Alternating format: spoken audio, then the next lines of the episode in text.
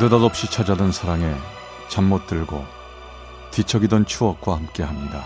라디오 사랑극장. 어느 날 사랑이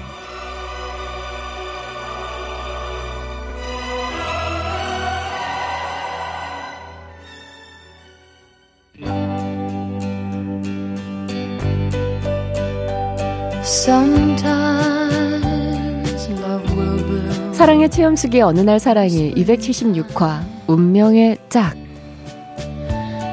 like summer, 좋은 조건 흔히 말하는 좋은 집안의 그 사람과 하는 결혼 준비는 순조로웠습니다. 당시 종합병원 간호사로 일하며 일에 지친 저는 결혼이 피난처가 되어줄 것만 같았죠.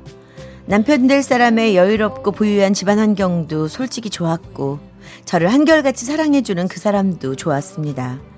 그렇게 전 결혼을 결심하게 됐죠. 엄마 나 이 사람이랑 결혼하는 거 잘하는 거겠지? 아유 그럼 잘하는 거고 말고 사람이 얼마나 성실하고 좋으냐.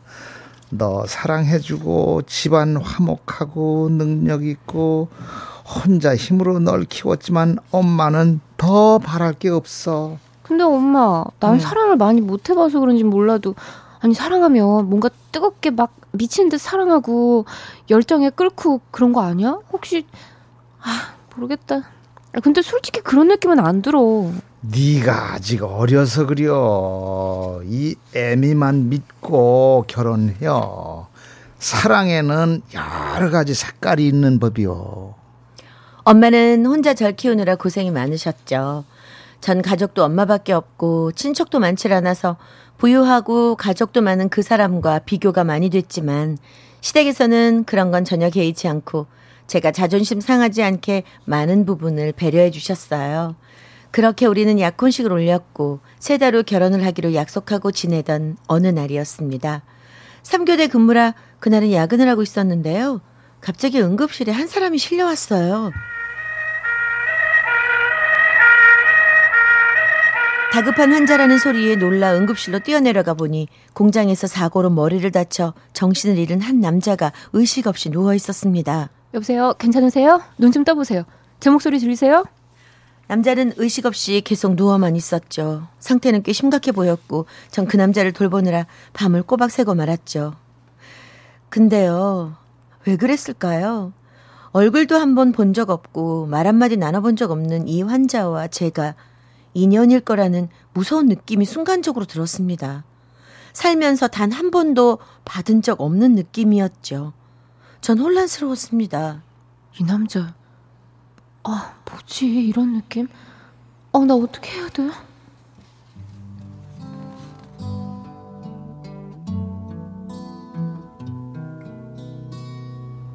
결혼을 앞두고 마음이 혼란스러웠던 탓이었는지 아니면 정말 이, 이상형인 운명의 남자가 나타난 건지 알 수는 없었지만 다음날 퇴근 후에도 당번이 아님에도 불구하고 그 남자 환자 앞을 떠나지 못했고 퇴근 후에도 이상하게 그 남자 생각으로 정신이 멍했습니다. 그리고 얼마 후 전 그 환자의 담당 간호사가 되었죠. 뭐, 뭐, 물 좀. 아, 뭐, 목말라요. 아, 좀 괜찮으세요? 좀 어. 앉아보실래요? 네. 아, 주 이렇게 주세요. 아, 예. 아휴, 좋아지실 거예요. 오늘은 안색이 좀 좋아 보이시네요. 잘 간호해 주신 덕분이죠. 늘 감사하게 생각하고 있습니다. 아, 그냥 제가 당연히 해야 할 일인데요, 뭐. 언제든 불편하시면 말씀하세요. 정말 친절하시네요. 얼굴처럼 마음도 이쁘신 백이의 천사님이신가 봐요. 그날 직감했습니다.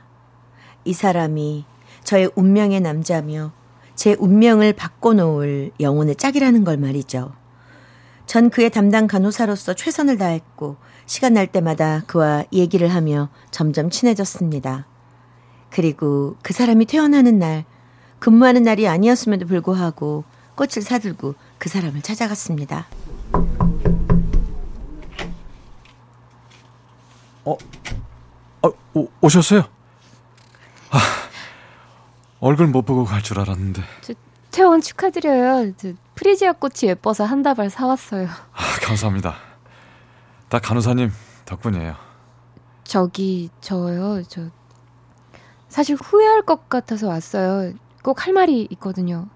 무슨 말인데요? 아니 뭐 이런 말 어떻게 생각하실지 모르겠는데 저 민혁 씨 보는 순간 한눈에 반했어요. 운명의 짝이라는 느낌이 들었다고나 할까. 예?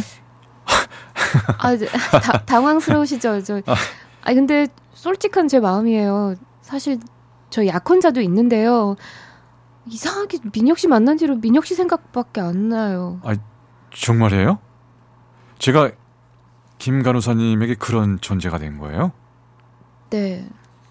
아, 뭐 뭐라고 설명해야 좋을지 모르겠는데요. 그냥 그냥 확 뜨거운 불 같은 게 제 가슴에 있는 것처럼 아, 설레고 떨렸어요.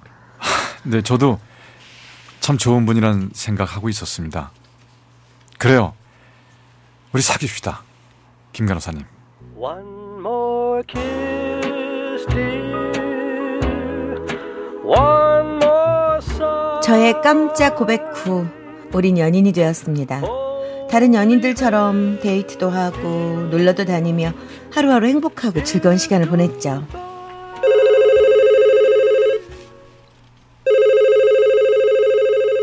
어, 나야. 요즘 왜 그래? 만나주지도 않고 맨날 바쁘다고만 하고. 미안한데 나 사랑하는 사람 생겼어.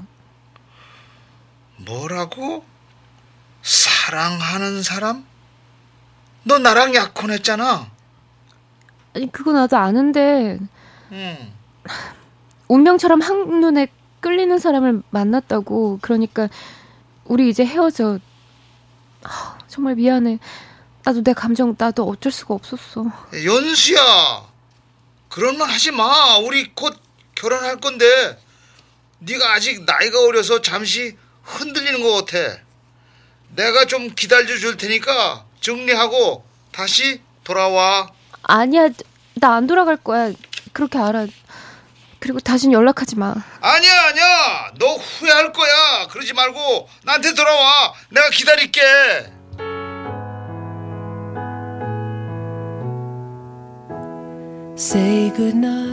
전 아무 말도 들리지 않았습니다. 좀 가난해도 좋아하는 사람과 살고 싶었습니다. 그리고 뜨겁게 사랑하고 싶었습니다. 그게 저의 운명이라 믿었거든요. 오늘 어디 갈까?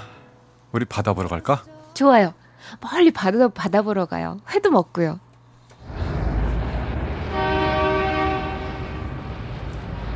아, 근데 왜 이렇게 차가 많은 거야? 아, 다들 주말에 집에 있지 뭐야? 어, 어, 어, 어, 저, 저, 저거 봐라. 아니, 왜 끼어들어? 아, 끼어들지 말라고. 재수 없게. 음, 민혁 씨, 무섭게 왜 그래요? 그만해요, 네? 아, 저 여자가 짜증나게 하잖아요. 아, 아 무서워. 그러지 아, 말고. 정말. 아니, 아니야. 저기 잠시 쉬었다 가요, 네? 우린 잠시 휴게소에 차를 대고 내렸죠. 민혁 씨, 나 화장실 좀 다녀올 테니까 핸드백 좀 들어줄래요? 금방 올게요. 예? 아, 그냥 가져가요. 남자가 무슨 핸드백을 들어요. 짜증나게. 어, 민혁 씨.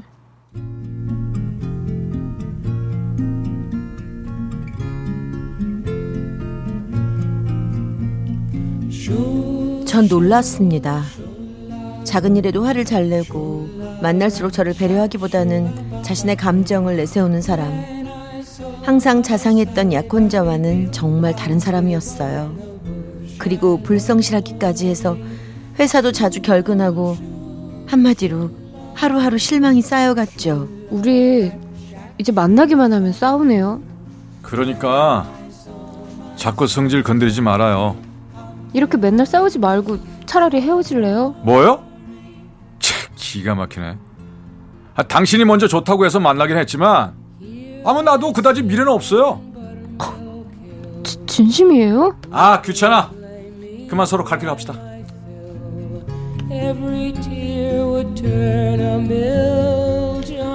그 사람은 절 한순간이라도 사랑한 적이 있었을까요? 뜨겁게 타올랐던 사랑은 한순간 꺼진 불꽃처럼 힘없이 꺼져버렸고 그제서야 전 찬물을 한 바가지 덮어 쓴 것처럼 정신을 차렸습니다. 하지만 이미 늦은 것만 같았습니다. 내가 바보였어. 착하고 좋은 사람 버리고 벌 받은 거야.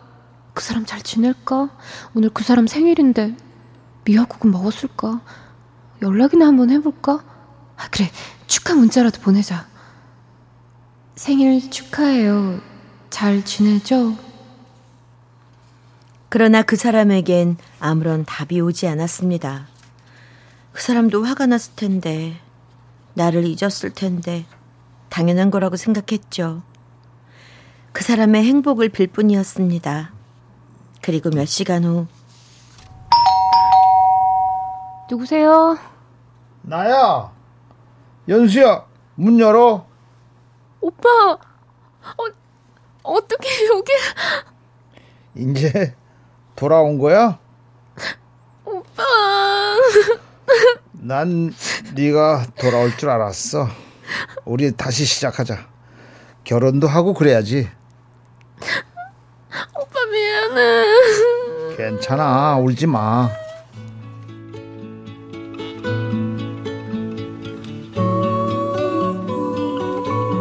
철없는 저의 돌발 행동에 많이 당황했을 텐데 가족들에게 제가 욕먹을까봐 항상 저를 두둔해준 사람 한결같은 사랑으로 그 자리에 서 있었던 사람 저요 얼마 후 그 사람과 결혼해 이쁜 아이도 낳고 지금까지 잘 살고 있습니다 내가 말이야 그때 에 그때 돌아섰어야 했는데 내가 마음이 약해가지고 아이 그 얘기 좀 그만해요. 내가 잘못했다고 손이 발이 되게 길었잖아요. 아그 남자 지금 뭐 하고 있을까 궁금하지 않아? 아우 됐어요. 생각하기도 싫어요.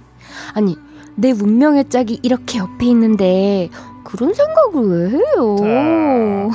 앞으로 더욱 남편한테 잘 하도록 알겠나? 어? 네 충성.